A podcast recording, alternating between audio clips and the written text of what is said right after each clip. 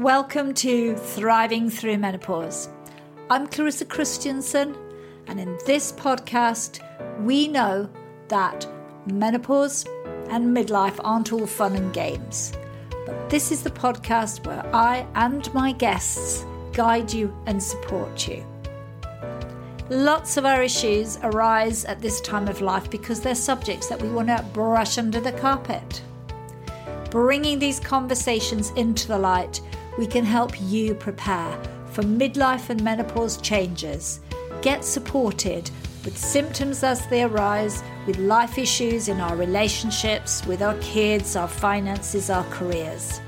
Prepare to join us every single week, and we are looking forward to thriving through menopause and getting you set up and ready to make the most of the next chapter of your life. Well, welcome everyone to another episode of Thriving Through Menopause. Burnout. We've all heard of it, and way too many of us are experiencing it as women in our midlife. Those of you that know me know that I was a burnout victim or sufferer. I don't really classify myself as a victim. And it certainly isn't something where you're a little bit tired and you go on a yoga retreat and recover it's much deeper than that, and the journey back is much longer. So, today I'm really excited to have as a guest a recovering burnout survivor like myself who's on a mission to help other women in leadership and their teams avoid burnout. Welcome, Kathleen Fair. Thank you, Clarissa. Lovely to be here. Yeah, Kathleen, I'm so glad you're here. You and I have obviously connected through coaching training that we've taken, and your story felt so parallel to mine. But for my listeners, tell them a little bit about your burnout journey. Oh, it was. Um, I've been. I've had two burnout episodes. Um, but the one that happened most recently was certainly the most profound and the one that has affected me and my journey uh, in life mm-hmm. most impactfully. So I, I took on a role. Um, first of all, I'll go back a little bit. I am Canadian, came to Australia about 10 years ago for a job. I took my two young children, who were only 11 and 15 at the time. We came on an adventure and had decided we were going to come for a year. That was almost a decade ago. yes, you do. And listen, we've had a great time. I came for a job that I loved, spent about six years in that role, and decided it was time, I had done what I could, and it was time to move on. So moved on up the so-called career ladder and decided or was accepted for a role in an executive director of nursing role at a regional hospital. That was, on one hand, an incredible experience. I learned so much and was able to affect so much change within that role that I was in for three years. But on the other hand, suffered such profound burnout that I became a person I didn't even really recognize particularly well. Mm. And certainly my family didn't either what that did for me um, over the course of the last probably 12 months of that role i slipped deeper and deeper into a place of feeling trapped feeling like i couldn't i had nowhere to go i had to stick it out. I was doing my best i was not getting the support that i needed particularly in such a huge role. And in fact my manager who was the ceo said many times oh you know this he as he would introduce this is kathleen she has the biggest job in the place and yet had very, very little support from him and others. Um, nice guy, just wasn't able to provide that support. And, and there were a lot of issues, and we had to work through them. And, and by the time I got to the end, I was driving to work and thinking, oh, could I just have a little accident along the way because that would give me a break. That would put me in hospital for a couple of days and I could have a break. Of course, I would take my computer with me and I would work from home. So who's fooling whom? Yeah. But that's the, that's where it got to. And the day that I was driving to work and a kangaroo ran out in front of the car in front of me, the car in front hit. Somehow all of us got stopped and I sat on the side of the road and I thought, if that wasn't a message and a wake up call, I have no idea what was. Mm-hmm. And mm. so that was the moment that I thought, yeah, this has got to change. And it still took another four months. I, I gave my resignation mm-hmm. not long after that. It took four months, or gave them four months notice. and probably wasn't the wisest thing to do. I thought it was a good thing because, you know, as women, we're givers and we're mm-hmm. nurturers and we've got to do the right thing and we're not going to leave our teams in a lurch. But in the end, it was a really spectacular burnout for me. And it was not, it was not a place that I'm proud to remember, to be honest. No. And, and, as I hear you talking there, Kathleen, I all that flashback of what it felt like for me. I mean, you and I could have stood almost in each other's shoes there. And and I think the thing that comes through to me, Kathleen, is those feelings, how emotional this journey is. Talk about what some of those actually, you know, were like. Well, certainly the the biggest emotion uh, or the biggest feeling was the lack of power, the lack of empowerment, the lack of having any control over the things that needed to be done. I thought I had control, and that's that's that's the the the, the paradox is that you think you're in this big role and you've got you've got all of these things that you have to do and you're in control of so many things, but in actual fact you're in control of very little, and particularly yourself. Because as you slide down into that, you become angry, you become you become apathetic, you become certainly I did. Um, just angry, sad, all of those feelings that are just so big and so powerful that you just can't um, put anywhere because you're so busy and you're so overwhelmed. You just got to put them into a box and deal with them later, you think. Yeah. And does it show up? I mean, for, for me, it showed up with small signs along the way what kind of little signs in reflection were you getting, Kathleen, that you were on this journey and, and did you override them? it's probably my follow up on that. Of course we did. Of course you do. That's just what you do. We're women. We just get on with it, right? Yeah, right. we just deal with it. You know, my kids, are you okay, mom? And and my girls are adults now and they could see they could see what I was going through and they were showing concern and my partner was showing concern and and I was I was getting angry. I was getting tired. Headaches. Oh, the headaches were coming loud and loud and proud all the time. I was getting really bad headaches. Um, you know, going to the massage therapist. Oh, I just need to work this out. But of course, you know that was just all that tension sitting up everywhere. Um, I had an interesting discussion with someone, probably oh, maybe three months before the kangaroo incident, and that was the wife of a patient or someone that had they'd planned on being a patient for respite. This is a woman whose um, husband uh, has a degenerative disease, and she was she's the prime caregiver. She was putting him into respite. He's only in his 50s, mm-hmm. um, putting him into respite so that she could go visit her first grandchild up in Queensland. And then when we when he arrived, we didn't have a space for him because we were in the middle of a break of a an outbreak of was pre-COVID. I don't remember what it was now. It's probably a gastro or respiratory. I don't, you know, they seem so mundane and small now by comparison. Anyway, we they, he hadn't been given the message that we could we didn't have a place for him. And she came in and complained, and complaints rarely got to my level, but this time it did. She wanted to speak to me directly, and I went down and sat and listened to her. And so I listened to this woman's story at well, her anger, about how we were just terrible. We didn't have communication, which I agreed with. The communication was very poor. But then she went on to say, you know, her mother had had uh, just died. Her sister had um, died a year before of a very fast brain tumor, and her brother-in-law had been diagnosed with Parkinson's and had gone out for a walk, tripped in a creek, and drowned. All of this had happened within the space of three years, while her husband was going through this this diagnosis. So I sat and listened, and I, I, I really didn't have anything to say other than to agree with her that this was a you know horrible place to be. She ended up thanking me for being there and listening to her. We ended up with a way to to get around it. She postponed her trip. It all went. I didn't see her again, but two or three weeks later, when her when she was able to fly out and her husband was placed with with us in respite care, um, I got a bouquet of flowers from her saying thank you for listening. Wow. That for me was a moment where I could step back and say, what am I doing in this role that I am so powerless in? I'm missing all of these connections, which is what I went into nursing for in the first place.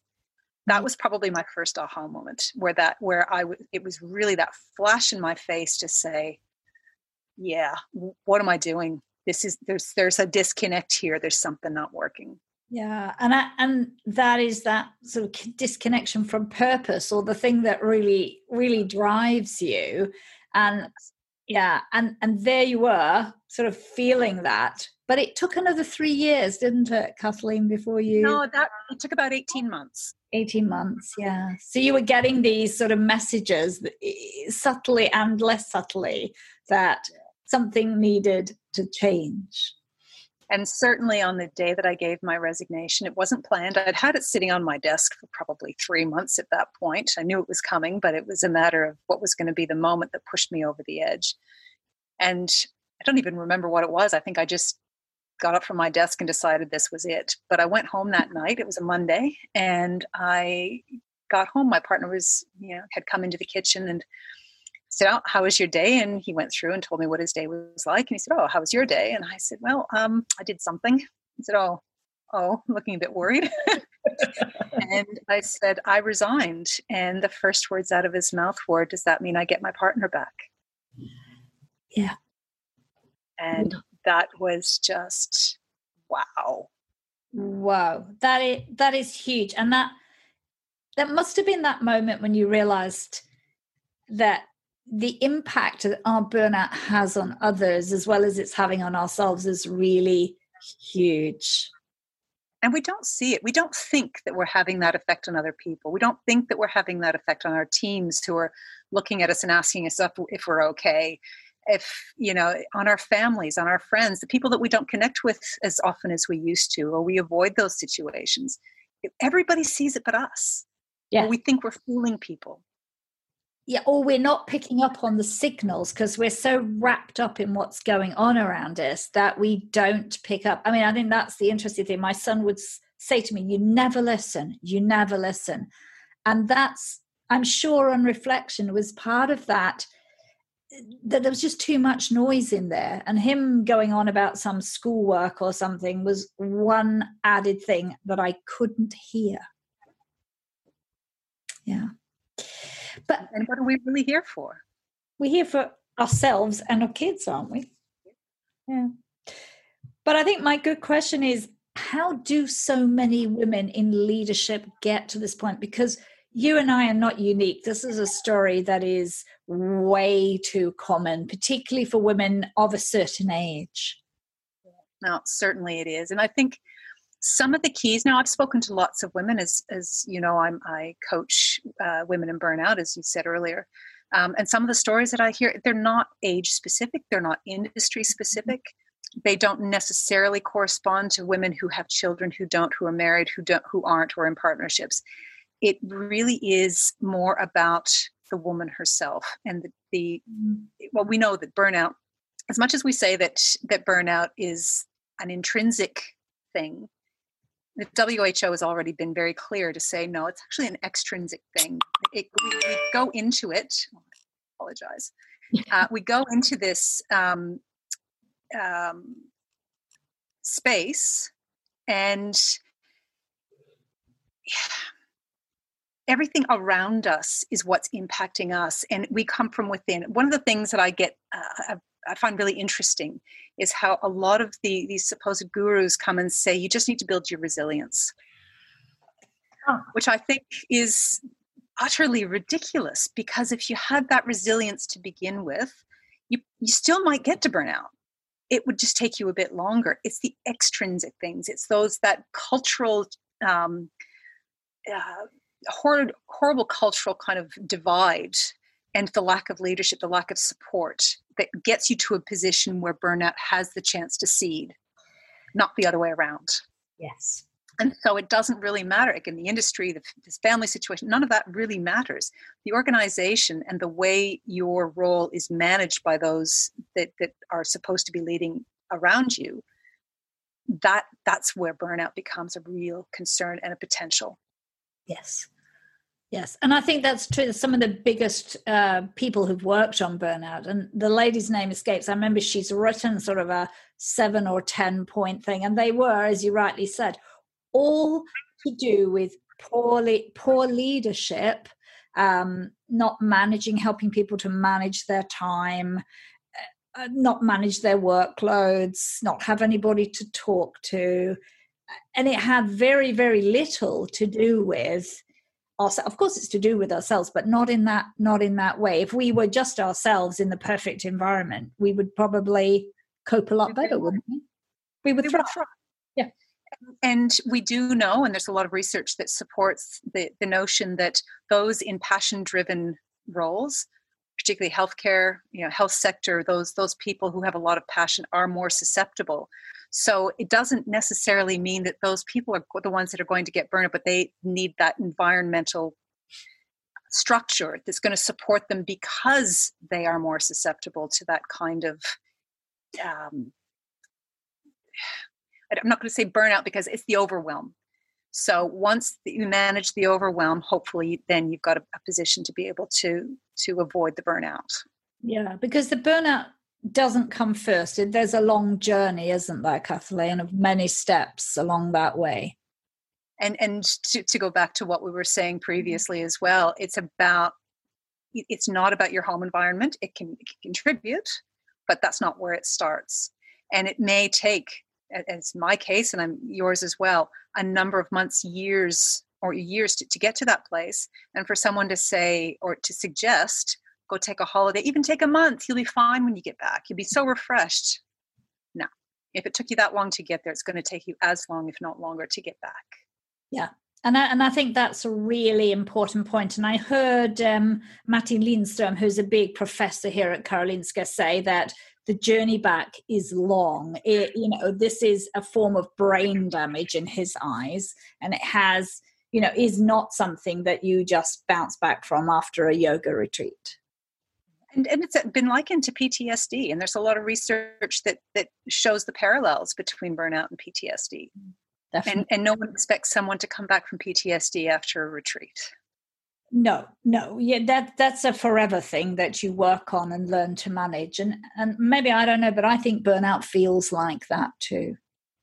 I certainly, when I left the hospital, that that I had this experience in it's in a different town. And the first time I went into that town, I took the long way around. I couldn't even drive past the hospital. Yeah. And I felt so silly.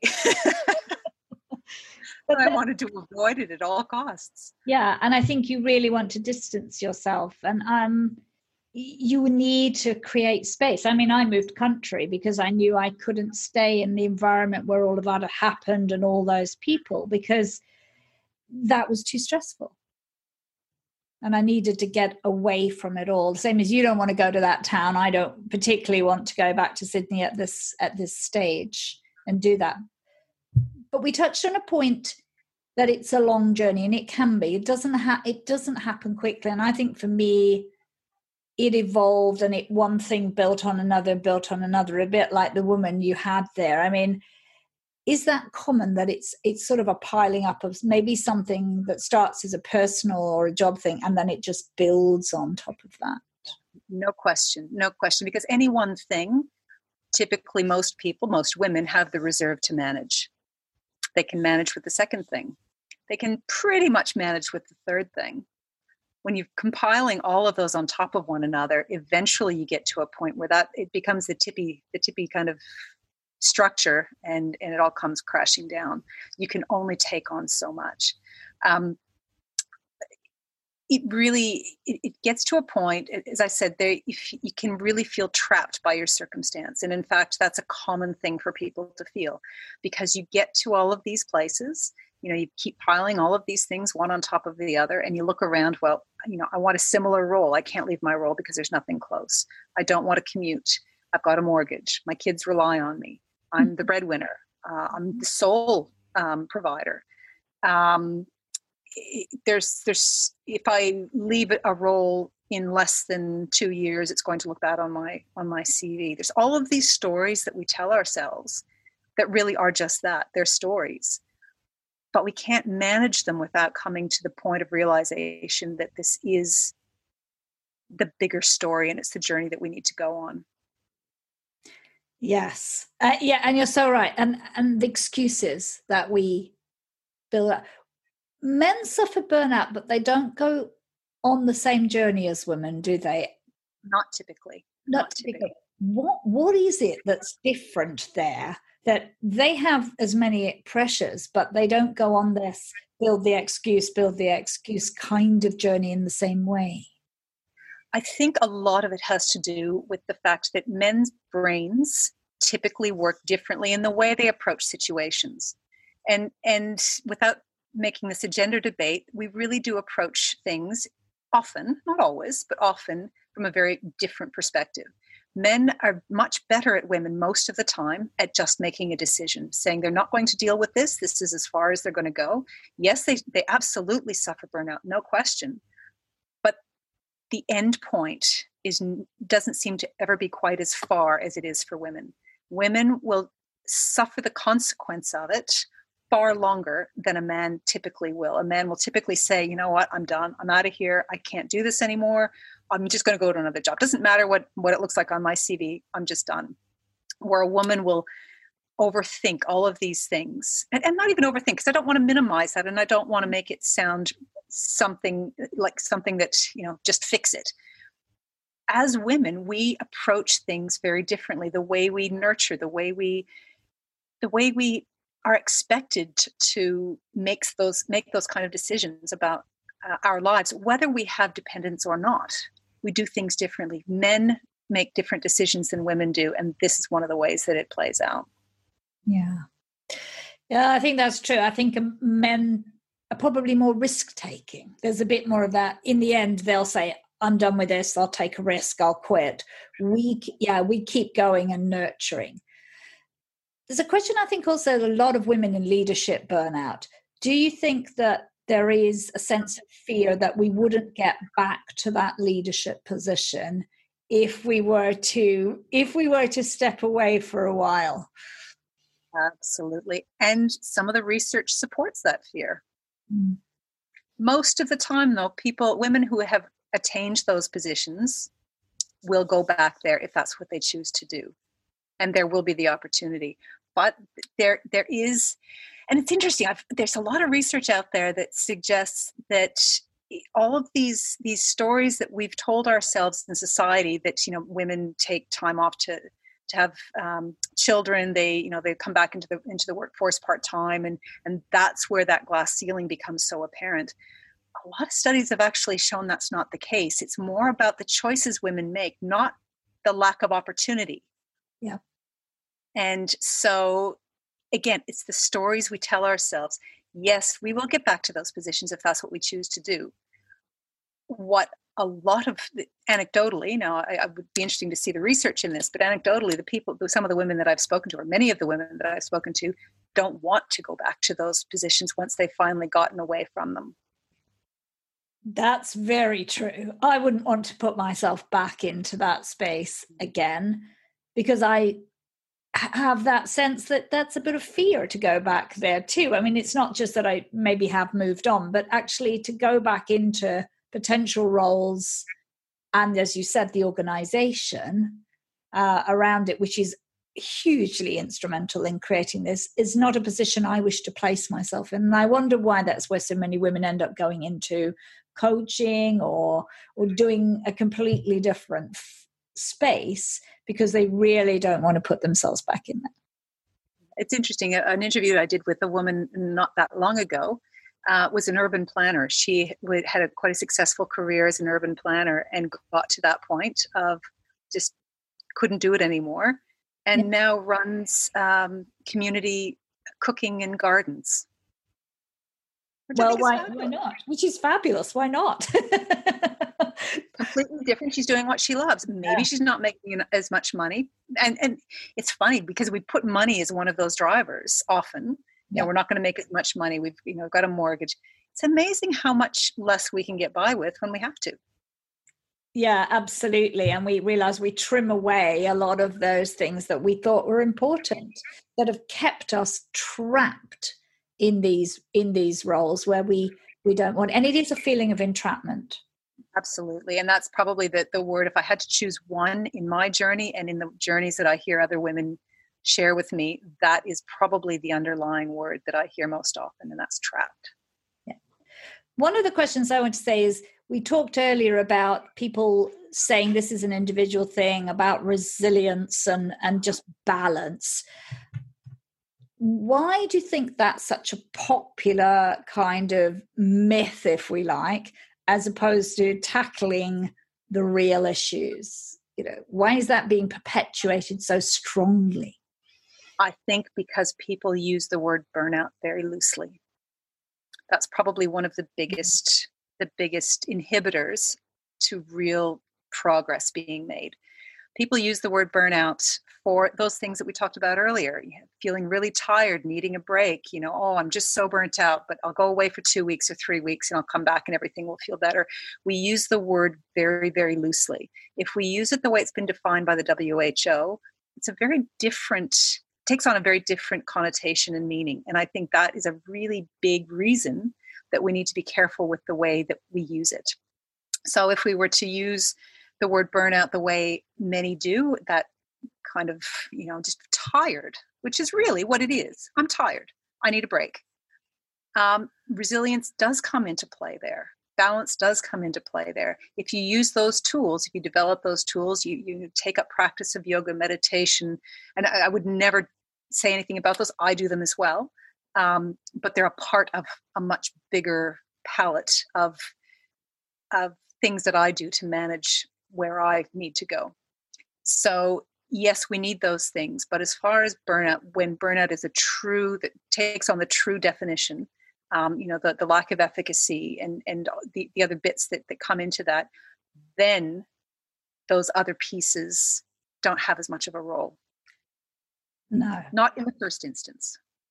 No, no. And, and I think that is that big difference between you can do all you like, but you still got to put yourself back into a situation that can feel very, in fact, in sometimes more jarring if you're trying to do the things that are good for you than actually than actually you know not doing them at all. If you just sort of walked around and down the glass of wine and tried to cope and hang on in there but when you actually do the work and you realize that into your internal world and external world look even more distanced uh, that can be such a, difficult thing to to cross that that that gap becomes even bigger.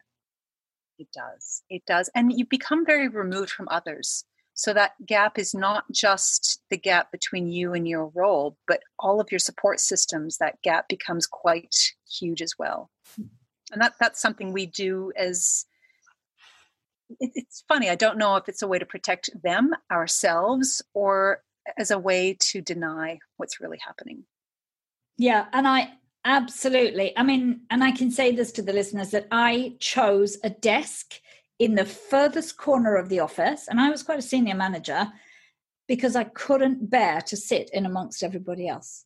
And the only thing to, you know, my boss was like, why is it that? It's good to sit here. And I sat in the corner and made all the excuses why it was a, I was able to concentrate, but it wasn't. I needed to be as far removed from those people as possible. And that was the only way that I could attain that. And it wasn't until he forced me back to a desk in the middle that that decision to go was was really much more front and center. Mm.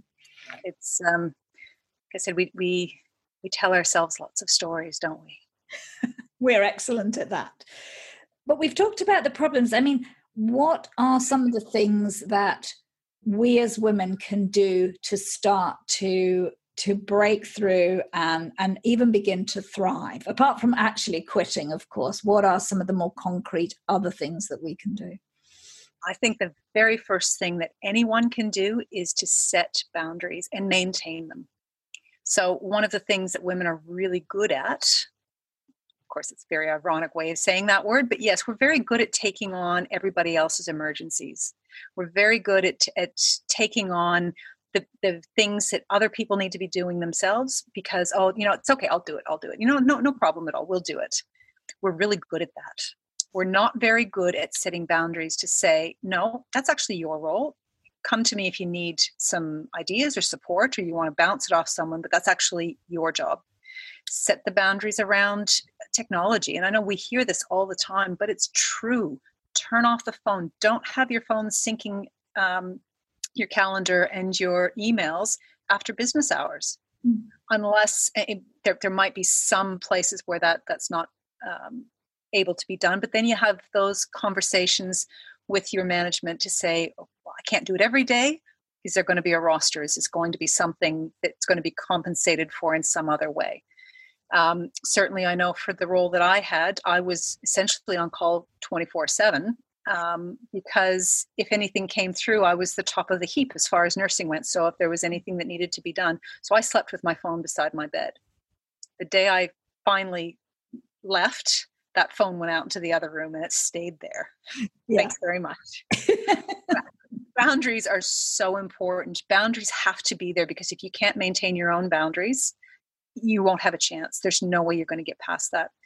The second thing that I think is incredibly important is accountability. And it's not just accountability to everyone else. In fact, that's second. Accountability to yourself has to come first. You need to be accountable for the things, the boundaries, all of those other things that need to be done. Because if you don't, if you're not accountable to yourself, no one else will be for you. So if you have an accountability buddy, I mean, is there a friend that you can that you can talk to that is going to call you on a daily basis and say, "Have you done this or have you not done that?" Those kinds of things can be really powerful, um, because then that puts the onus back on you to maintain those boundaries. It's a bit of a cyclical thing. Yeah, it sounds really mundane and it sounds very small, it's not going to get you out of burnout, but it's going to keep you from going any further. And it will give you the time that you need to be able to say, I can do this or I don't want to do this anymore. Of mm. course, self care is also the other thing. And that, again, they all feed one another. Those self I'm not talking about a holiday, although that can help you settle right this minute. I'm talking about that fundamental self care, sitting back, looking at what your world is for what it really is, not what you've been telling yourself that it is. Yeah. And and that is very that's so different. And I agree. Women are really bad at saying no. Uh, and you're right, these boundaries, and these boundaries seem to, they're at work, but then they filter into your home life too. I mean, I love Ada Calhoun's book, Why Women, Why We Don't Sleep. And, and, I mean, there she was saying, you know, who is keeping everybody's passwords in their head, uh, you know, and doing everybody's banking and organize. So you're organizing people at work and then you're organizing everybody at home until everything is you. And I recognize that. You probably recognize that, that we're doing too much for everybody, but not for ourselves and we're, we're great at the monkey see monkey do. You know, do exactly what i tell you to do but do not follow my example. And I'll, i said it today to my daughter. Do not do what i'm telling you that you, that I, you shouldn't be doing. It, mm. it's we are our own worst enemies in a lot of ways. Yeah and i think in that isn't there the sense that i'm being helpful therefore i i have some sort of i don't know value or whatever the underlying motivation is sometimes we're not sure why we do it but so many of us do it because we we have it ingrained in us that it's part of being having adding value. And part of that is being a woman because as women these are the roles typically in our society that we have been groomed to continue. Yes. And rightly wrongly it, it doesn't really make a difference really because it is what it is. We just need to change it. Yeah we do. And i think women who say no um, aren't viewed very favorably sometimes. We get labeled with unpleasant words beginning with b that we'd you know and we feel that but we have to learn to to say no in a way that's yes no but in a way that is also seen as constructive. And i think that's often the hardest thing because then we go from one to the other and that doesn't get well received. And it's so unfair that a man can say no mm-hmm. and it's just accepted. Yeah. And we're not on a feminist agenda here but this is the no, thing that w- women need to take on to themselves but also collectively that we can help other women learn that this is the way we say no this is why and and be respected for it and respectful. And I, I i want to go back to what you've just said. This is not a feminist agenda and i absolutely agree. It's just pointing out the differences that are apparent in the way men and women view certain ways of doing things. Mm-hmm. because we do. We do things differently whether it's because of socialization because of hormones because of you name it. There's lots of different reasons that we we take on a challenge differently but it's there yes. And it and it's hurting a lot of women. And if you had one word of advice for organizations what is it that they need to start to think? I mean it's probably huge but you know how does an organization that clearly because it's never just one woman in an organization that burns out. There are patterns that are going on you know around high staff turnover about women you know being erratic not coping in their roles um, or or actually more serious things. I mean, I've had colleagues, you know, multiple of them having breast cancer, multiple of them uh, leaving and burning out, or or, or and one even died, and that was all related to this. I mean, and suicide. Suicide. Yeah. How? Do, yes, we don't even talk about that one, but it it is definitely there. How does an organization which sees certain patterns begin to address it? Where is that begin? Oh, listen, there's there's organizationally culture needs to shift. That's that's kind of a throwaway kind of thing to say really because where does that actually start?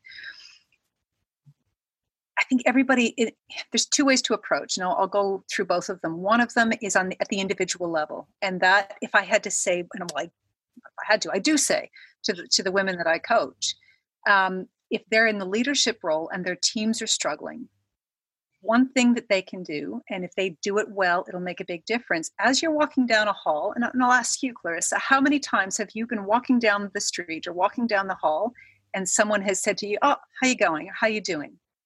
Oh, what's the response? Well, yeah, fine. fine, thank you. how many times have you stopped and looked that person in the eye and waited for them to actually give you an answer that meant something? Never or very rarely. I, but I probably did towards the end, but uh, so many times you just, oh, that's good, and you just go. Why bother asking? Yeah. If you don't really care about the answer, why do we ask?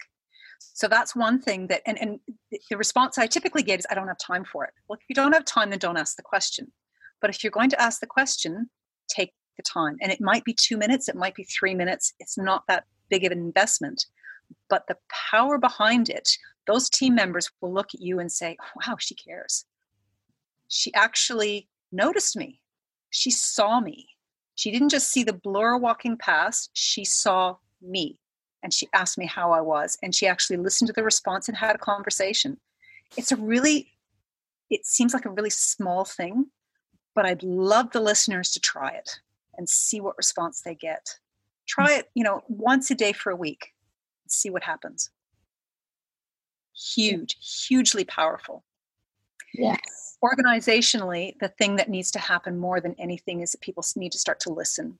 So all of this strategy, all of the, the forward planning doesn't mean anything if you're not listening to the to the people who are responsible for putting that agenda out there.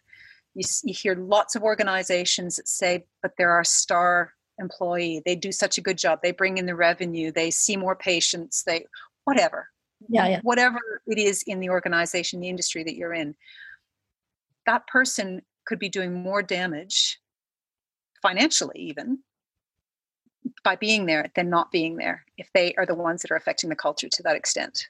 Yes. So the, the organization really needs to take a really strong look at where the problems are and then tackle it. Some of the work that I do um, around coaching teams is a team will be identified as having problems so the place you start is with the leader. Yes. Because if the leaders if it's a if it's in a team that that's having the problem, and it doesn't mean that the leader's a bad person or can't be elevated or given the skills to, to provide good leadership, but that's where you need to start. Yes. It always starts with the culture with the culture at the back it always is there we we see that that a certain style becomes the dominant style it's often, as you said, a non listening culture where it's all go, go, go, go, go, go, go, lots of pressure eh, and lots of other factors. And that sets the tone, doesn't it? Absolutely does. Mm. And if that's what you're coming into every day without some serious change in the way you approach things, it's not going to change at all unless the organization takes it on. No. And generally, that only happens when there's a change of leadership unfortunately. That's very true. And sometimes that doesn't happen. When, you know, maybe my final question would be when should women jump ship if they see that the organization isn't going to change they're seeing a change in themselves you know when do we when do we call it quits before we burn when is that or do we really need a turning point do we need to go as low as the kangaroo or some of my events I, I would i would suggest please don't but unfortunately many will. Many need that sign as i did that slap in the face that that shake the shoulders and say wake up you know look at what you're actually doing and what's what how it's affecting you and the people around you. If you are having these problems, if you are starting to lose the drive for your job, if you're starting to feel tired and a weekend isn't enough or a week isn't enough to come back feeling refreshed, if you feel like you're not actually accomplishing what you set out to in the role that you're in, that that you know the projects or the patients or or whatever it is that drove you at the beginning of that role, if that's not having the same value, it doesn't show you the same value that it did at the beginning of your role, you need to really take a good look at what the potential is because it might be something that you're doing that you could shift. But you need to know that you're not trapped and absolutely reach out and speak to someone. Speak to someone neutral, speak to someone it, it can it can be a coach. Certainly I speak to a lot of women that that are suffering or, or struggling with that question.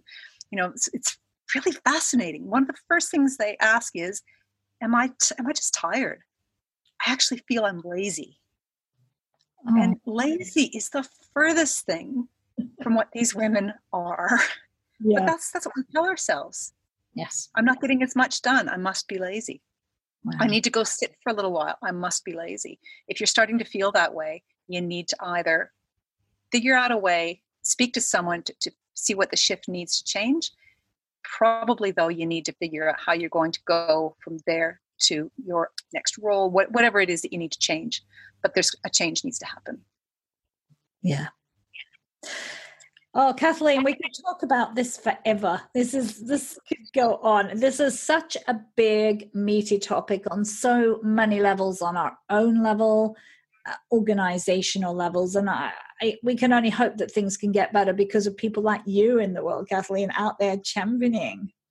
Thank you. And certainly, COVID is giving us a whole different world of people working from home, and those leadership challenges are, are just going to get bigger.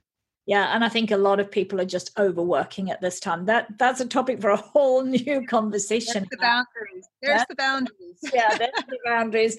And boy, are people feeling those boundaries.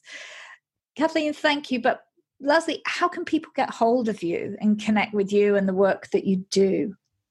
Thank you. I do have my own podcast as well. It's called Epic Women Leaders. Epic is an acronym, and happy to share that that with you if you just if your listeners would like to to uh, have a listen to to the stories. And the podcast is, is stories of women who have gone through burnout, who have managed to find a way through it, and who are now thriving. It's it's meant to be an inspirational type of um, forum, and uh, it's some of the stories are just absolutely phenomenal, and and where women have come from and where they're headed to now. Uh, my website's actually just about to relaunch. It's kathleenfairglobal.com. And so that will be up and ready to go within the next couple of weeks, beginning of September. Um, I've got a Facebook group. Either you can come to the business page Kathleen Fair Global, or to if you can ask to join Epic Women Leaders. It's a, a group that we have on Facebook as well, um, and it's not, again another forum to be able to share some of the the work that happens. That is fantastic, Kathleen. Thank you for coming on, sharing your own journey, and giving women, I think, some real good thought starters about if you're in burnout or you're heading in burnout, what you can do around taking back that control. Absolutely. Thank you so much for having me, Clarissa, and allowing me to share this this message because it is so incredibly important. So thank you. Thank you. Well, I hope that you really enjoyed that podcast interview and that you were able to walk away with some great tips and ideas that you can implement in your daily life. If you've enjoyed this podcast episode, don't forget to like, subscribe, and share to wherever you listen to your podcasts. And if you have a particular guest or topic that you would like to hear on this podcast, reach out to me, Clarissa at clarissachristiansen.com, and let me know, and I will try my best to get them on the show. Until next time, when I will have another fabulous guest sharing their stories and their wisdom, go well. The is it morning yet deal. How about now? Or now? Because morning time is McDonald's breakfast time. And that's the best time of all the times. Get any sized iced coffee for just 99 cents until 11 a.m. And sweeten the deal when you pair it with a baked apple or pumpkin and creme pie. After all, why wait to treat yourself?